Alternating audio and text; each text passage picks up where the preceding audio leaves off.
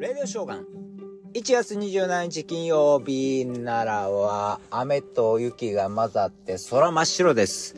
あなたの地域はどうでしょうか？その地域によってはちょっと、えー晴れてるっていう方もおられましたしね。まあ、日本も、えー小さいようで広いですから、えーその場所場所で天気が違うと思いますけどね。えーまあ、寒いのには変わりがないので、どうぞ気をつけてください。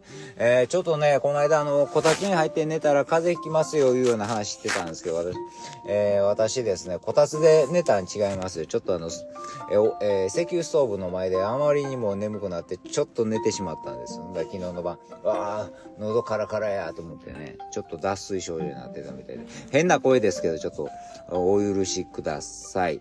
えーそして、こたつだけじゃなくて、えー暖房器具、器具の前で寝ないようにしてください。えー変、しかももう前にもうこう、うずくまったような、えー形で寝てたんですけどね。えーそんな、えー姿勢で寝るとですね、腰痛になったりもね、こう寒なったらするんですけど、腰痛、えーの方が多いと。私もこの間までほんま腰痛に悩まされてた。最近、えーすっかりあまりならなくなって良くなってきたんですよね。なぜかなと。原因はわかりません。なんとなくわかるんですけど。えーそう思ってると、えー、羽鳥さんのモーニングショーでですね、腰痛をやってたので、皆さんにその情報をシェアしたいと思います。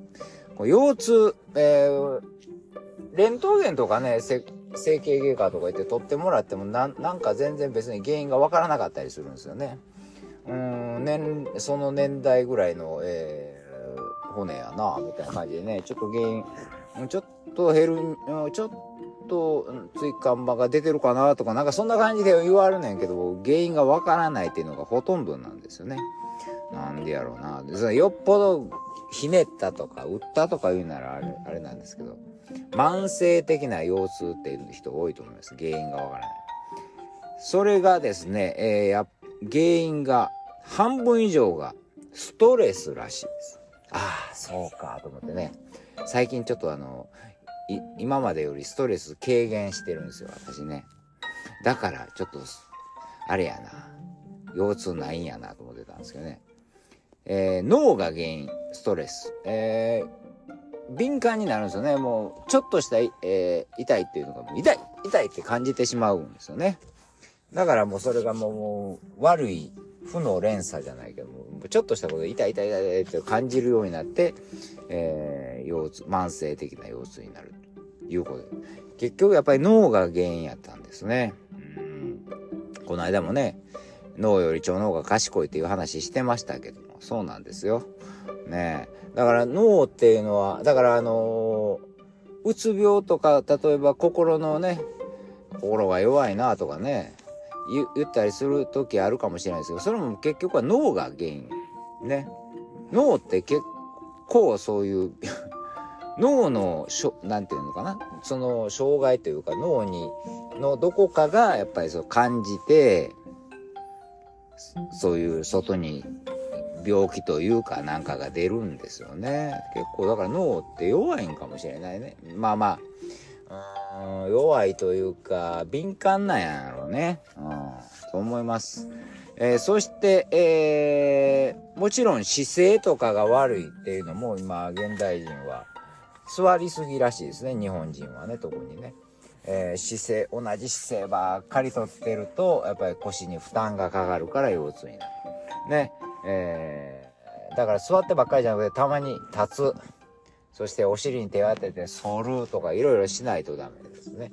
えやっぱり腰痛にはやっぱりの予防には運動が一番らしいです。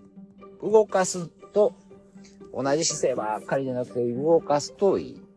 というふうにその先生は言われてましたんで、ぜひぜひ、まあデスクワークとか、特にもう、もうあの、今やったらもうパソコン、そしてスマホ置いてもう前鏡、前鏡、もう前鏡の姿勢ばっかりでしょ？ものすごい姿勢がよく、えースマホ、まさ、あの、バレリーナみたいな姿勢で、あの、スマホ見てる人あんまりいてないからね。みんな前鏡で、こ、う猫背になってるでしょ？そういうのが良くないですから、えー、まあ、スマホも離して、えーえー、立ち上がって体を動かしてください。